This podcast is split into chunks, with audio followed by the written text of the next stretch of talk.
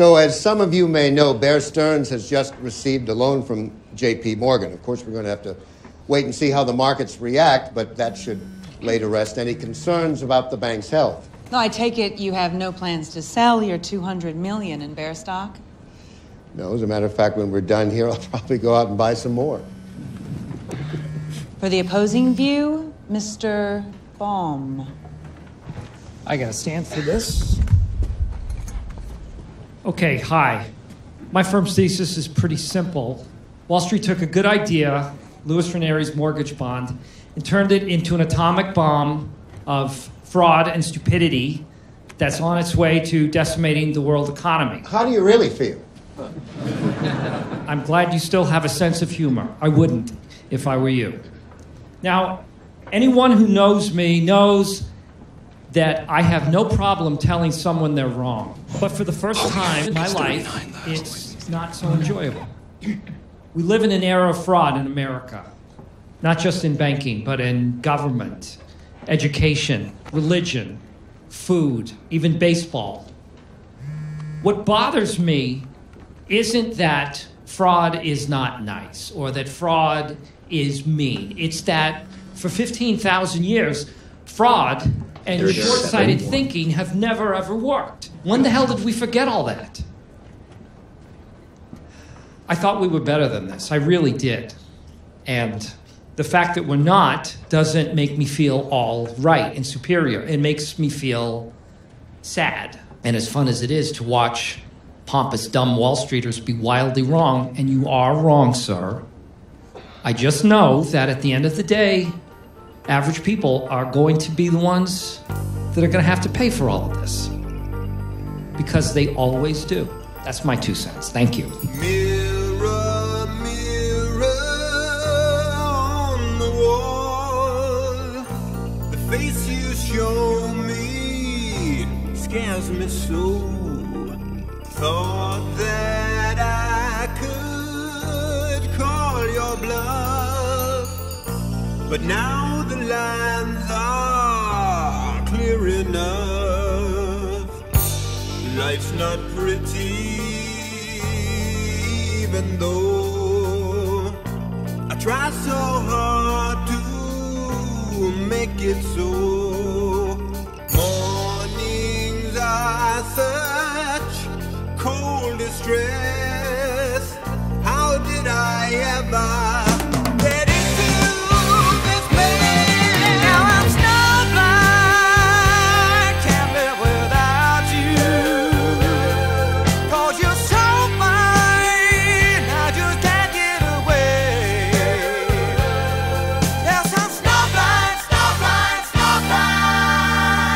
Hi, everybody. This is Ed Hoffman, and welcome to the main event. I open up with that clip from uh, The Big Short uh, from 2015. If you haven't seen it, you owe it to yourself. Go get it on Prime or Netflix and watch it, and watch it three times because you'll notice new stuff each time. And especially, especially since we lived through this, since we lived through this whole thing, we saw it go down. It will. I mean, especially for me being in the mortgage business, you know, I watched it, I watched it, and I just and I just remembered every little piece of history happening when it happened. But you know, in that in that scene there, one of the head guys at Bear Stearns is uh is blowing smoke up everybody's butt, saying, "Hey, you know what? I'm gonna go. I'm gonna go buy some more Bear Stearns stock." And by the end of that scene, someone from the audience goes, "Hey, well, you guys have been talking. The Bear Stearns stock has dropped 38 percent." And uh, and uh, Mark Baum, who's played by Steve Carell, says "boom." And uh, but you know, he says he says you know we're in an era of fraud in America, not in just in banking, but in government, in education, in religion, in food, even in baseball. Right now, and you know he was and this and this was happening in 2008. This is 15 years later, and we're in a worse shape. We're in worse shape, and it's going to come out similar. We may not have a big global economic meltdown because of uh, over leveraging homes. We're not going to be, it's not going to be there, but it's going to be bad when all this comes out, especially if the Democrats are able to steal uh, the 2024 election. uh, and we're gonna be in a, we're gonna be in bad shape. Um, and I'm gonna, and we're gonna talk about all kinds of fraud and stuff going on um, as we go through the show. And that song was Snowblind from Styx. You know what? Uh, apparently, the FBI can't figure out whose cocaine that was in the White House in the most secure building in the world. Cameras everywhere except Jeffrey Epstein's cell. Oh, I mean, except for where where the wherever that cocaine was, and we don't know where the cocaine was for sure because they changed their stories a few times.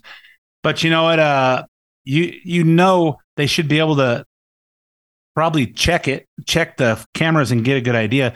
They could do drug drug tests on everybody in the White House that could have possibly been, and they would have, and cocaine would have been in their in their system for at least three days, and they could have, uh, you know, think about all the little little uh, video clips and all the people they found that happened to be in Washington D.C. on January 6, 21.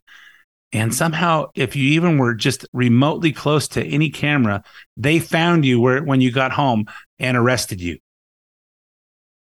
But they can't figure out who brought cocaine into the White House. Imagine if that was anthrax.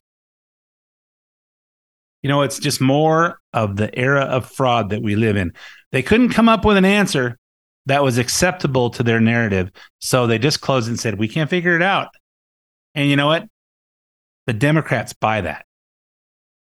I've been uh, taking taking extra effort to turn on CNN and MSNBC and watch the other side uh, a little bit more often than I was. And these people actually believe this stuff.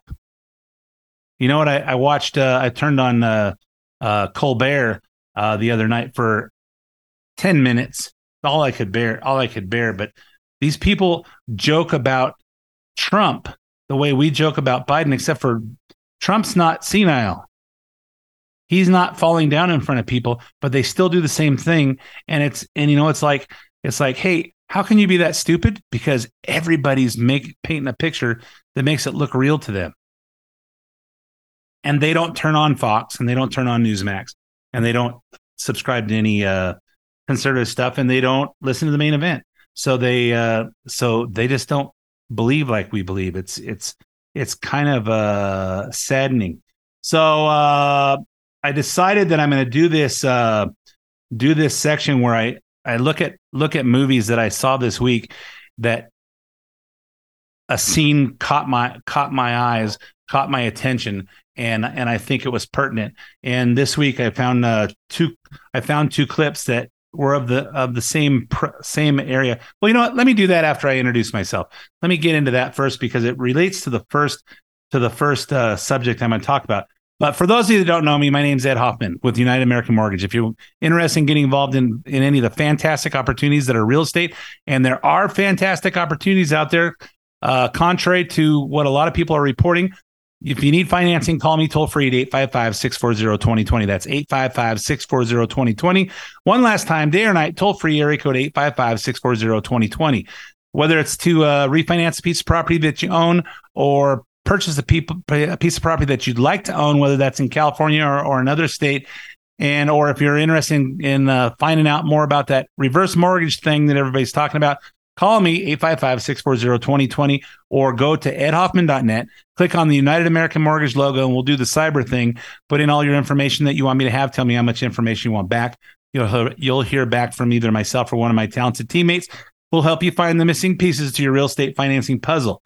Uh, if you uh, if you missed any part of the show this week or any other week, or you want to share it with somebody, uh, you can get the podcast on edhoffman.net. Go to the podcast page. You can hear this show as well as several past shows and uh, listen to it on demand. You can also get the podcast on SoundCloud or iTunes, Apple Podcast, and you can uh, subscribe for free. And uh, once a week after we upload it, it'll download to your device and you can listen to it on demand. You actually get it a day earlier than it comes out on the radio.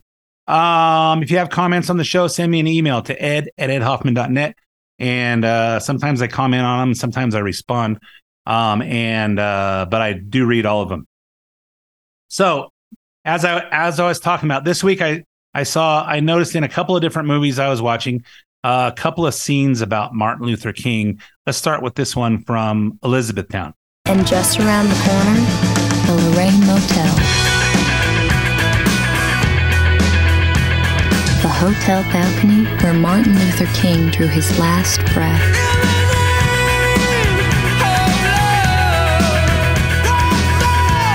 His death was only the beginning of his victory. Martin Luther King's death was only the beginning of his victory. And think about this for the last 50 years, we've been talking about that speech he made, I Have a Dream. We've, we talked about it in when I used a clip from uh, Air, the movie Air, uh, when the guy was talking about the how how Martin Luther King made up the second half because he wasn't connecting with his speech that he wrote, and it, and he did that from his heart. You know what? Hey, I have a dream of a world where we're not judged by the color of our skin, but the content of our character. We're going the exact opposite direction to that. We're going the exact opposite. Nobody cares about the content of your character. It's just the color of your skin. And that's what our Biden administration is pushing us towards, what the wokeness is pushing us towards. Uh, then I heard this this clip from the movie The Menu. As Dr. King said, we know through painful experience that freedom is never voluntarily given by the oppressor. It must be demanded by the oppressed. Did he just quote Martin Luther King? So if you've seen the movie, it's kind of a dark comedy. It's kind of a it's uh, kind of a thriller drama, dark comedy. And uh, then this this crazy chef starts quoting Martin Luther King that freedom freedom is never uh, never given by the oppressor. It must be demanded by the oppressed. And what that means to me, and it should mean to you, that if we don't like what's going on, we don't like what's going on in this country and how it's changing for the worst, we need to demand things change.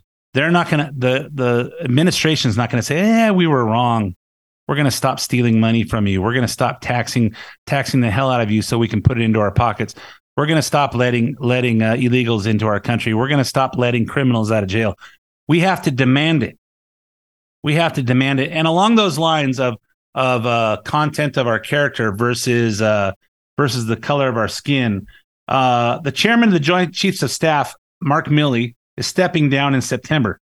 It's about frickin' time. And there's a lot of uncertainty about the defense department at the Defense Department right now, as Republican Tommy Tuberville on the Senate Armed Services Committee is blocking new military nominations in protest of the Pentagon's abortion policy. I'm not going to go into that story right now because, frankly, it's not worth our time. But what is worth our time is hearing from Air Force Chief of Staff General Charles Brown, a top contender to replace Milley as the Joint Chiefs. Biden wants to appoint Brown so he can be the first black chairman of the Joint Chiefs of Staff. And I liked what Brown had to say about this in his confirmation hearing Tuesday. I didn't want to be the best African American F 16 pilot. I wanted to be the best F 16 pilot. I did not want to be provided a, a position or promotion uh, based on my background. I wanted to be, you know, based on the quality of my work. And I think that's uh, the aspect that all of our service members look for is they want a fair opportunity, uh, but they also want to be uh, rewarded for the, uh, their performance. Those of us that actually perform want to be recognized for our performance. People that don't perform don't want to perform and don't want to put out any any effort. They want to just be entitled to have stuff because of the color of their skin or their sexual orientation or whatever other little woke thing that they do. And that's not what made America great. All right, so let's go into uh, the rest of the news here.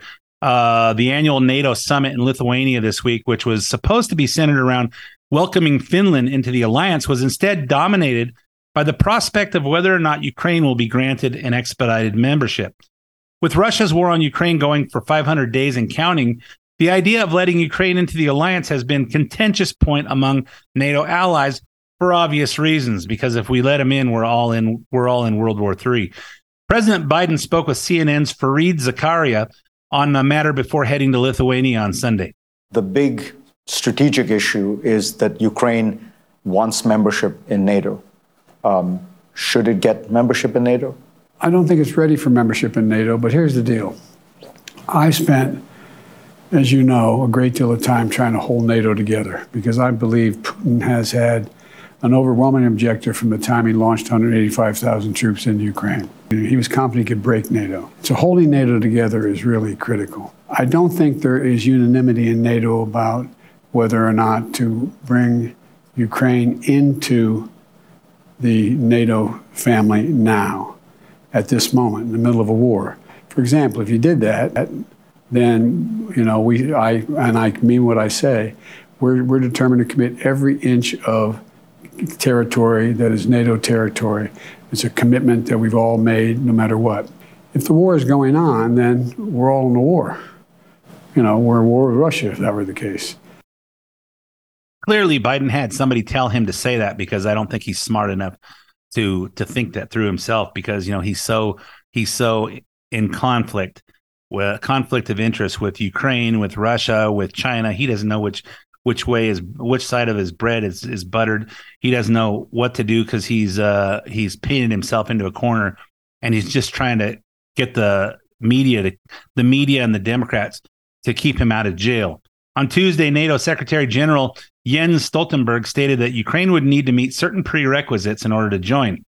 In a joint communique issued Tuesday, the leaders of 31 NATO member states confirmed that Ukraine will receive an invitation, quote, when allies agree and conditions are met.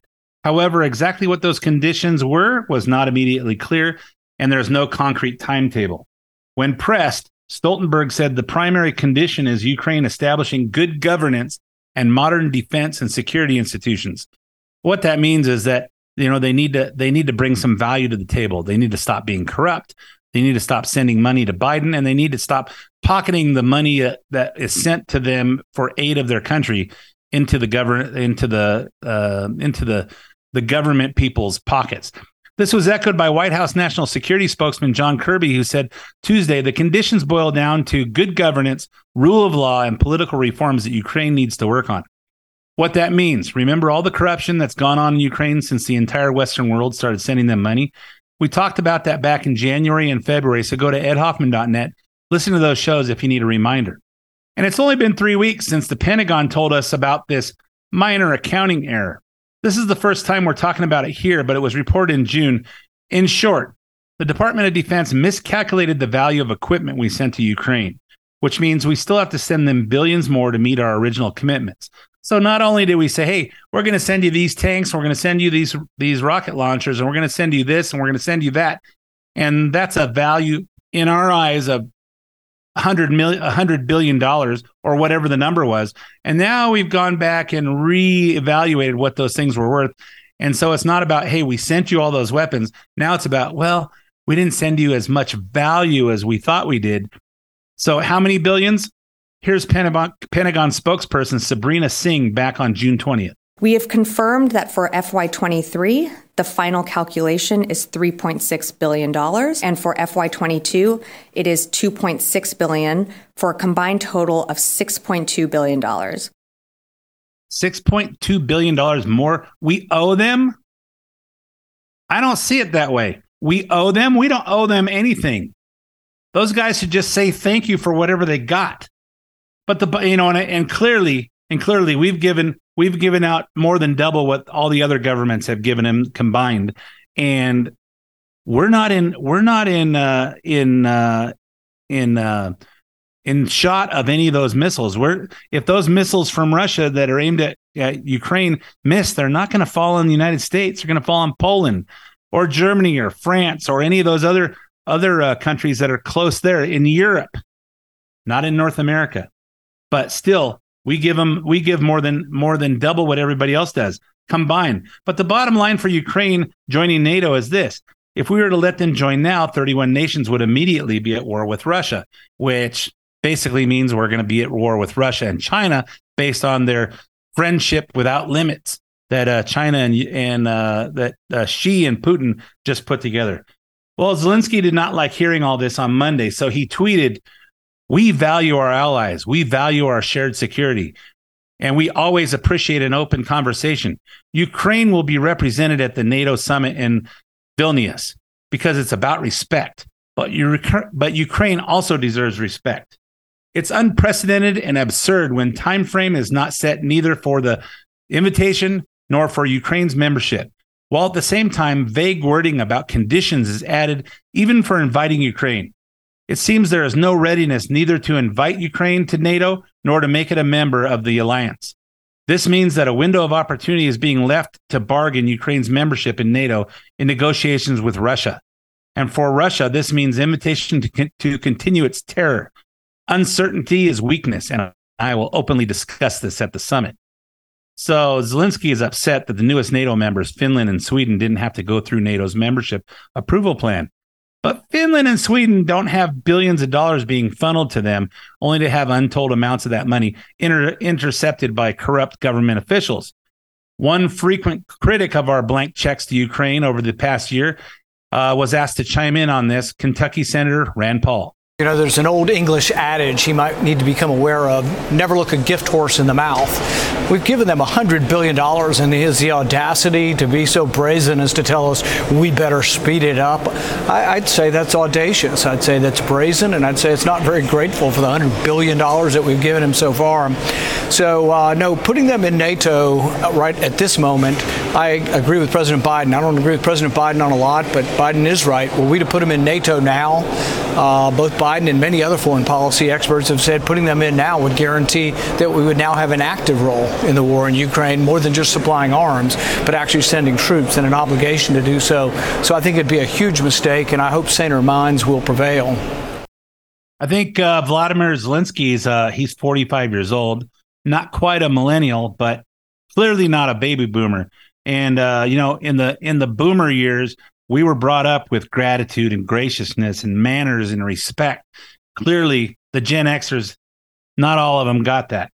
Zelensky was invited to meet with Biden and other heads of state that were actually coherent during this summit week. And the president of Lithuania invited him to give a speech outside the summit on Tuesday night. That's quite a red carpet to roll out for, for a nation that's not even a member yet. Maybe that's why Zelensky's message dramatically softened from the aggressive tone of his tweets by the time he hit the stage on Tuesday. I came here today believing in partners, in a NATO that does not waste time. Ukraine will make NATO stronger. NATO will make Ukraine safer. Yeah, uh, Ukraine will make NATO stronger. I don't know how. I don't know how. You know, you need to bring something to the table. What do you bring? You don't bring weapons. You don't bring money. You don't bring strength. You can't help anybody else. You can't even help yourself unless we fund it. Speaking of changed tones, Biden took on a nurturing tone of his one one on one with Zelensky on Wednesday. Listen as he mentions all his visits to Ukraine over the years and takes credit for the support they've received from the rest of the world. I hope we finally have put to bed the notion about whether or not Ukraine is welcome in NATO. It's going to happen. We're moving, you're all moving in the right direction. I think it's just a matter of uh, getting by the next few months here. I've been in and out of Ukraine a lot before the war, and some since the war, but uh, and the frustration I can only imagine. I know you're many times frustrated about when things when things get to you quickly enough and what's getting to you and how we're getting there. But I promise you, the United States is doing everything we can to get you what you need as rapidly as we can get it to you. When I got here, Mr. President, and I started to sell that idea to other heads of state, there was no re- there was no reluctance. There was no, no, was no oh, I don't want to. It was everybody just said okay and sign on. So it's real. You've done an enormous job. You have a lot more to do, I know, and uh, and I just think that uh, you know we're going to make sure that you get what you need. I look forward to the day when we're having the meeting celebrating your official, official membership in NATO. Yeah, Biden is just trying to keep them feeling loved, to keep the money flowing from uh, Ukraine into the Biden crime family bank accounts, and uh, and especially to keep them from uh, from rolling over and exposing Biden and putting him in jail. Meanwhile, someone needs to tell our Secretary of State that the war has gone over on gone on for over a year. Here's what Antony Blinken told NBC's Andrea Mitchell on Tuesday. Are you concerned that this is going to be an endless war? No. Uh, what we're seeing still is relatively early days in this counteroffensive. This is something that we've said from the beginning was going to play out not just over a matter of weeks, but over a matter of months. Yeah, well, Mr. Secretary, uh, it's almost a year and a half, and maybe you should uh, update your calendar there. Hey, um, I'm all out of time for this half of the main event. So stay tuned for five minutes of traffic, weather, sports, and commercials, and I'll be right back with lots, lots more.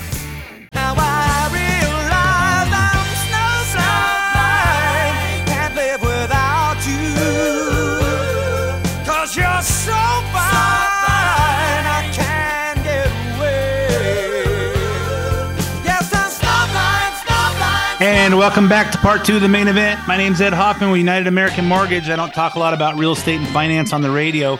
Well, I'm going to today, but uh, I don't normally. But if you're, but if, you're, if you need some help with uh, repositioning your assets and your debt, if you need uh, um, some help with with uh, financing a new house to get out of California or stay in California, and if or if you need to find out about those one of those reverse mortgage things, call me toll free at 855-640-2020. That's 855-640-2020 or go to edhoffman.net. Click on the United American Mortgage logo and we'll do the cyber thing. Hey, you know what? Uh, that song that I opened the show with was Snowblind from Styx, which I told you. But you know what? Uh, and I then I started talking about the cocaine in the White House. I didn't realize in 1981 when I was 20, uh, when that Styx album came out, that Snowblind was about cocaine. And uh, you know, I know what I know the Eric Clapton song that I used last week is about cocaine because it's called cocaine. I know that Jackson Browne's song Cocaine is about cocaine because it says cocaine in it. And uh but you know what I I googled songs about cocaine. I didn't realize that Snowblind and I guess Black Sabbath has one called Snowblind and uh Fleetwood Mac Gold Dust Woman. I listened to that album, the Rumors album, you know, a million times when I was in high school, and I just didn't realize they were singing about cocaine. You know, at a Gold Dust Woman, take your silver spoon. I just didn't put that together. Maybe because uh, I was 20, and probably I would imagine a lot of my uh, a lot of my listeners aren't up to speed on the cocaine scene. Uh, maybe some of you are, but uh, it's it's amazing. It's just amazing, and you know, you just you know, and they say, "Hey, uh, Snowblind, I can't live without you."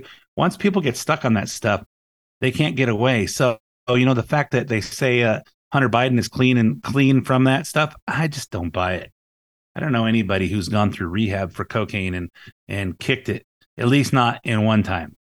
You know, it's it's rehab and then then reoffend and then rehab and then rehab.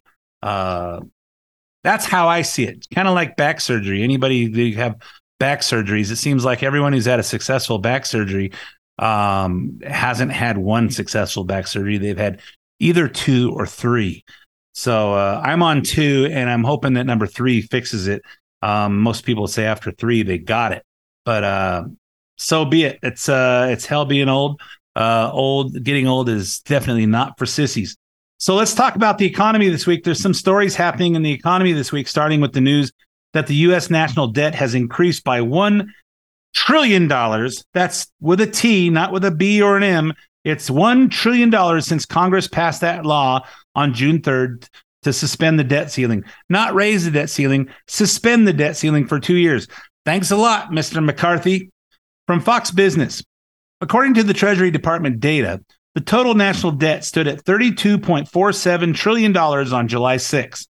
$1 trillion more than the three the $31.47 trillion last seen on June 2nd, the day before the debt ceiling deal was was signed.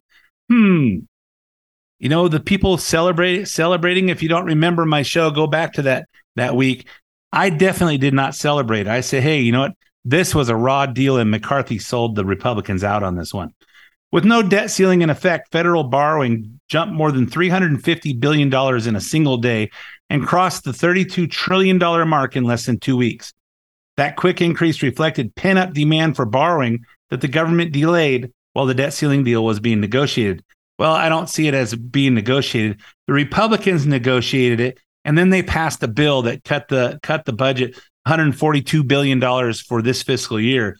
Uh, then M- McCarthy forgot uh, to take his Viagra that day when he went in to negotiate with uh, with Biden, McCarthy, and McConnell Jeff- and uh, Hakeem Jeffries, and he just rolled over. And by the time they left, it went from 142 tr- billion to 18 billion, and uh, the Democrats got got got away with that. And I just didn't sell. Hey, we raised the debt ceiling. We came from defaulting. We should have done what Trump said. We should have defaulted because we're go- we're going to eventually anyway. So now on to inflation from CNBC. Inflation rose just 0.2% in June, less than expected as consumers get a break from price increases. Remember, remember when the inflation goes down, that doesn't mean prices go down. That means they stop going up. So they they only went up a little bit in June. Inflation fell to its lowest annual rate in more than 2 years during June. The product of deceleration in costs and easy comparisons against a time when price increases were running at more than a 40-year high. The consumer price index, which measures inflation, increased 3% from a year ago, the lowest level since March of 2021, a month and a half after uh, after Biden took office. On a monthly basis, the ind- index, which measures a broad swath of prices for goods and services, rose 0.2% in the month. That compared with Dow Jones estimates for respective increases of 3.1% year to year and 0.3% for the month. Stripping out volatile food and energy prices, core CPI rose 4.8% from a year ago and 0.2 on a monthly basis. Buried in each of these stories on inflation is that tidbit about how figures don't include food and energy prices. And we're not at the Fed's target interest rate just yet. From CBS News, although inflation is cooling, it still remains higher than the Fed's target rate of 2%, especially so-called core inflation, which strips out volatile food and food and fuel prices. Core inflation rose 4.8% last month and more than double that uh, the Fed's target. So the Fed the Fed thinks they need to keep uh, increasing rates until we see 2% inflation. They're ignoring the fact that inflation's been coming down uh, every month for the last 12 months and maybe they've done enough, maybe they're just a little bit too impatient. While Americans are concerned about another interest rate hike, Federal Reserve Chair Jerome Powell had this word salad uh, on what else? How great the labor market is. We've got a labor market that, you know, where jobs are being created, there's strong wage gains, and that's driving spending, driving real incomes and driving spending, which is driving more demand and continuing to drive labor market. So the, the, the labor market is really, is really pulling the economy. Although policy is restrictive, it's not, it may not be restrictive enough, and it, and it has not been restrictive for long enough. Well, let me put this into perspective. Let me just tell this in uh, in English. When inflation goes high, the feds raise the rate to slow things down. Why? Because of supply and demand. And when, the demand seems to go down, when the cost to buy things goes up. Well, hey, I want to buy that house for half a million bucks, but because the payment today is is a thousand dollars more than when I decided I could buy it, that I needed a five hundred thousand dollar house a year and a half ago, and maybe I don't need it that bad. Or hey, you know what? I want that new Corvette, but at the time when I decided I needed it, you know, the payment was 800 bucks and now it's going to be uh, 1500 bucks. And maybe I don't need it that bad. It's really not a necessary kind of car to have. So the Fed should have started raising raising rates slowly in the in mid 21 when inflation started going up. But instead they lied to us. The Biden administration lied to us. It's transitory. There's nothing to see here, nothing to worry about. And uh, remember that. And so they didn't do anything about it. Early in 22, they started raising rates and they had to accelerate the way how fast they do it because inflation was going so crazy. We were in double digits. And they they raised it so fast that because they waited so so long um, to do their job, that it put pressure on the banks. Because remember, the banks have have their funds invested in in uh, in long term bonds, and they were had bonds at 3%. Now the interest rates were at 6%. And instead of it going up slow and they could have rolled over some of their low interest bonds and got some little higher interest bonds and rolled over some more of the, the, some more of them as they came due, they could have rolled those over into higher interest bonds. They jumped so fast that when people at that bank panicked and decided to pull their assets, you know, it, it's not, it's not a loss until you you know if if your house went down in value from uh, 500,000 down to 300,000 it's a paper loss. Doesn't mean anything unless you have to sell your house. Same thing for the banks. You know hey our bond our money's invested in 3% bonds and now the interest rates are 6 and we don't have to recognize that that we're losing money until we actually have to liquidate and give people their money back and we have to sell those bonds and they're not worth as much as they used to in a in a market where the interest rates are twice as high. high. And we saw that uh, resulted in the collapse of uh, Silver of Silvergate Bank uh, and uh, Signature Bank and Silicon Valley Bank because they were undercapitalized. So remember, the inflation was at double digits a year ago, but for the past 12 months, inflation has has decreased every single month, and uh, and it it probably would be going down more, but the Democrats keep spending and spending and spending, and they keep talking about the unemployment rate. Well, we're not in a recession because the unemployment rate's so high, but uh, they keep touting those job numbers. But as but as I always say, is it's when they talk about how many jobs are being created, they're not getting more. We're not seeing more people with jobs. We're seeing people with more jobs. They're they're getting part time jobs because the people with full time jobs are seeing their their hours cut. We're seeing layoffs, but nobody's talking about that. So if you don't listen to me, or if you don't read the financial news, or if you don't pay attention, you don't watch Fox, you don't watch uh, Newsmax, you don't watch somebody, you know, one of the one of the outlets that tells the truth more clearly. You think everything's going great? Hey, the Biden administration, he's we've got more jobs created. He's cut the deficit, and it's all BS. It's all BS. So the unemployment rate in California hit a low of 3.8. Now it's at 4.5. The unemployment rate nationally was at a low at 3.4. Now it's at 3.6. And so we know that historically recessions don't start when unemployment is high. They start when unemployment is at the lowest of lows and it starts ticking up, which is exactly what we see. But the Biden administration keeps blowing smoke up our butts uh, for the uncurious and uneducated. As uh, as I keep saying that, you know, the, the like I said, the jobs, the people are getting more jobs. It's not more people getting jobs. So uh, this and this is not a good thing. Is not a good thing. But Biden says it. The Democrats keep touting it. CNN and MSNBC b- viewers believe it, as I said at the beginning. So let's get on to mortgage rates. From the Associated Press on July 6, average long term U.S. mortgage rate climbs to 6.81 this week, the highest level since November. The average long term U.S. mortgage rate climbed to a new high for, for the year this week, pushing up borrowing costs for home buyers who are already facing heightened competition in a housing market short on homes. The average rate on the benchmark 30 year loan rose 6.81 from 6.71 last week. Mortgage buyer Freddie Mac said Thursday a year ago, the rate averaged 5.3 as it was on its way up. It's the second consecutive week of higher rates, lifting the average rate to the highest level. It surged to seven since it surged to 7.08 in early November.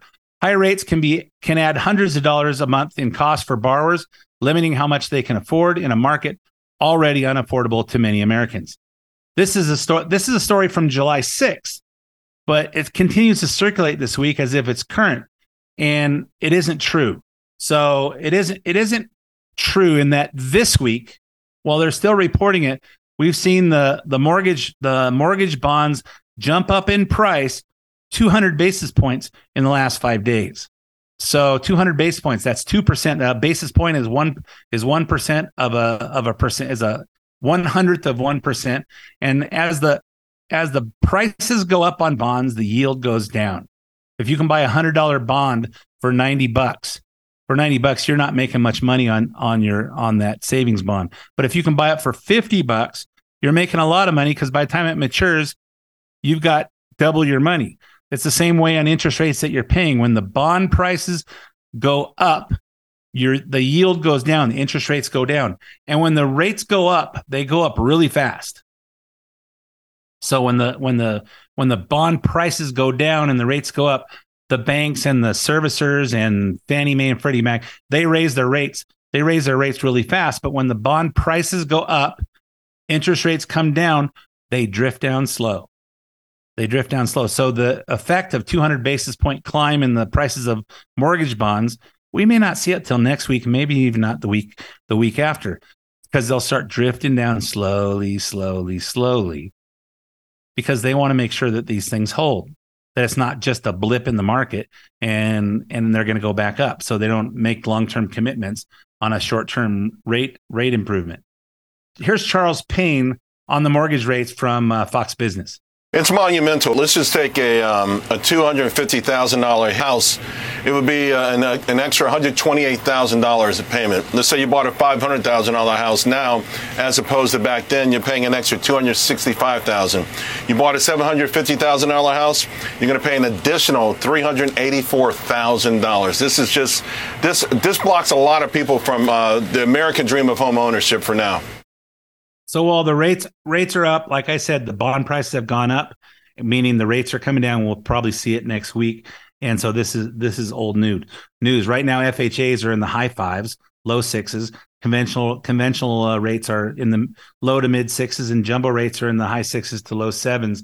But this is this is this is not a across the board kind of thing to scare you about because it all depends on how much your down payment is, your credit scores, and uh, how much you're put how much so how much you're putting down your credit scores and and your debt ratios um so how much how much you make.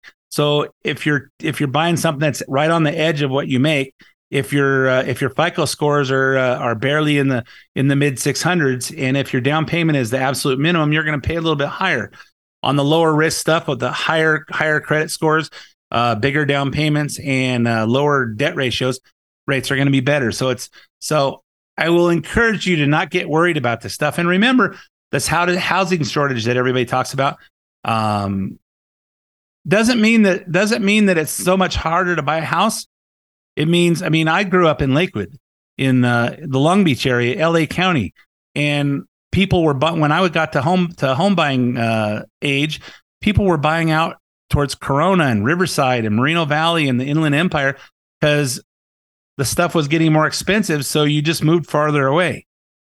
And it wasn't it wasn't so much uh so it was you know that's just that's just the nature of how how it works.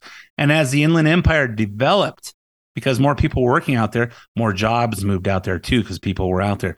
This is how the economy grows. So don't worry about it too much. And if you're interested in financing, call me 855 640 2020. So let's talk about uh, Saudi Arabia being in the news again. Thanks to the PGA Tour merging with the Saudi backed LIV Golf League in a deal that's reportedly north of $1 billion. Now, there's a bipartisan effort on Capitol Hill to find a way to stop the deal from happening. Why? Because of the role of the Saudi government likely played in 9 11. You know, for those of you that, that have short short term memory loss, that was that skirmish in uh, New York City and uh, and Washington D.C., where planes crashed into buildings from Saudi people, and uh, the war on terror started. So just in case you didn't know, or if you're uh, too young to remember it, uh, so it's been a while. So let's uh, let's remind everybody of of what happened. Fifteen of the 19 9/11 hijackers were Saudi Arabian citizens. Osama bin Laden was from one of Saudi Arabia's wealthiest families, and a Saudi national living in San Diego who claimed that he met two of the hijackers by chance before helping them find an apartment upon their arrival in the US in January 2000, turned out to be a Saudi spy who reported to a Saudi ambassador in Washington, D.C. We didn't know that for sure until the FBI declassified the documentation last year. Now there are reasons for long running federal lawsuit that 9 11 families filed against the Kingdom of Saudi Arabia seven years ago in New York after years of fighting for rights to sue. So, needless to say, Saudi Arabia is not really our friend. They've got a lot of people over there that have done harm to the United States, and there's a lot of people still doing business with them, and people are not happy about this. PGA direct PGA director Jimmy Dunne has claimed that the merger with LIV Tour became necessary in order for professional golf to survive after five major golfers defected the PGA to go to LIV the LIV Golf League, including six-time champion Phil Mickelson. So I don't follow golf a lot, as I don't follow uh, most other sports a lot. But occasionally, I like to swing the clubs and uh, and you know th- and lose lose a dozen do- uh, balls in 18 holes uh, into the water or the or the bushes or somewhere. Um, but I have heard of Phil Mickelson, and I thought to myself, self, why would Phil Mickelson and a bunch of these other big rich golf players go to uh, a Saudi Arabian golf league and leave and leave the PGA because you know I don't drive I, you know I drive American cars and I try to buy American everything as as often as I can. Sometimes I come home from uh, Costco and I look at some stuff I bought and it says made in China, but I try not to.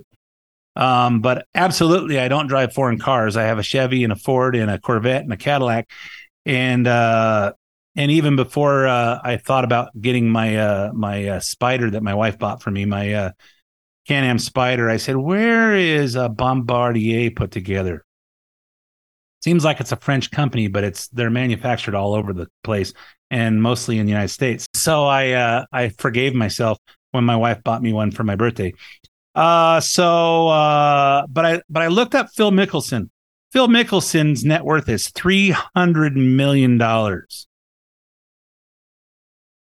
Let me repeat that. He's worth three hundred million dollars. At what point do you have enough that you say, "Hey, I'm not abandoning the American PGA for a Saudi Arabian LIV Golf uh, League. When do you say I don't need to do that because I have enough and I'm going to be loyal to my country? Uh, I don't know. Maybe golfers are just not that patriotic. On Tuesday, the Senate Homeland Security Committee held a hearing where 9 11 families blasted the PGA representatives as representatives from the LIV Tour and Saudi Arabia's Public Investment Fund were not present. Here's an overview from the back and forth in the hearing with uh, Senator Richard Blumenthal, 9 11 Families United Chair Terry Strada, and PGA Director Jimmy Dunne.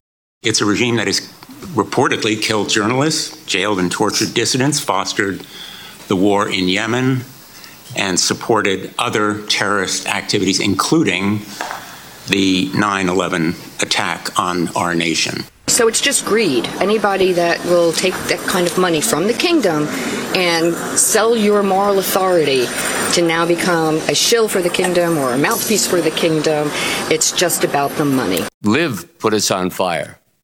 LIV, live put us in, a, in an, an incredibly difficult position. My thoughts turn to September 11th. I remember the 66 friends and colleagues at my firm who died that morning, along with so many others when the towers went down. I think about them all the time.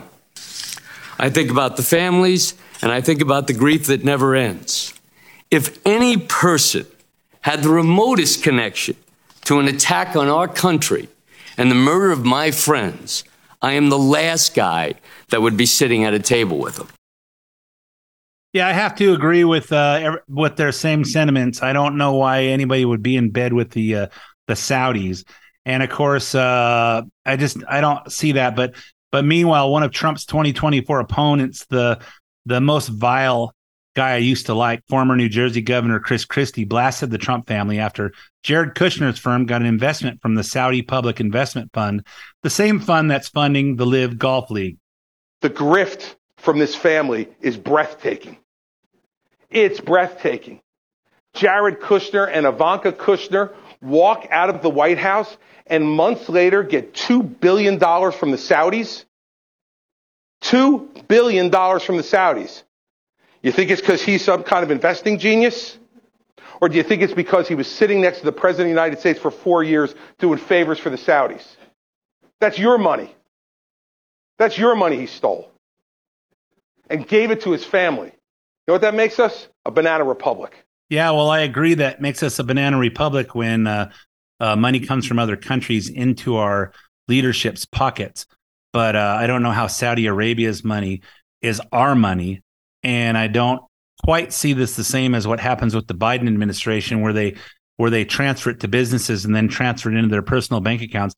You know, Jared Kushner had an existing hedge fund business that he already ran. The Trump family already had they were already billionaires and they had all these businesses going and they actually lost money when he when he became the president. So I don't really see that as the same. And I could tell you if I was related to the president, my mortgage business would be huge. My book sales would have been huge. And it's just a and if and if I was a if I had a brother who is the president, if Donald Trump was my brother, I'd open up my own beer brand. I'd call it Big Ed's Beer, and my tagline would be, "Way we're the beer that real men drink." And you know that's just a fact of life that when you're related to the president and you have a business, it's going to flourish. Flourish unless you're a real loser like the Bidens. They didn't have any businesses, and they're just stealing money from our our uh, our other countries after we give them the money to have, and that is our money. So anyway, I'm all out of time for this episode of the main event. So from Montana, I'm signing out. My name's Ed Hoffman. Thanks for listening, and I'll be back again with you next week.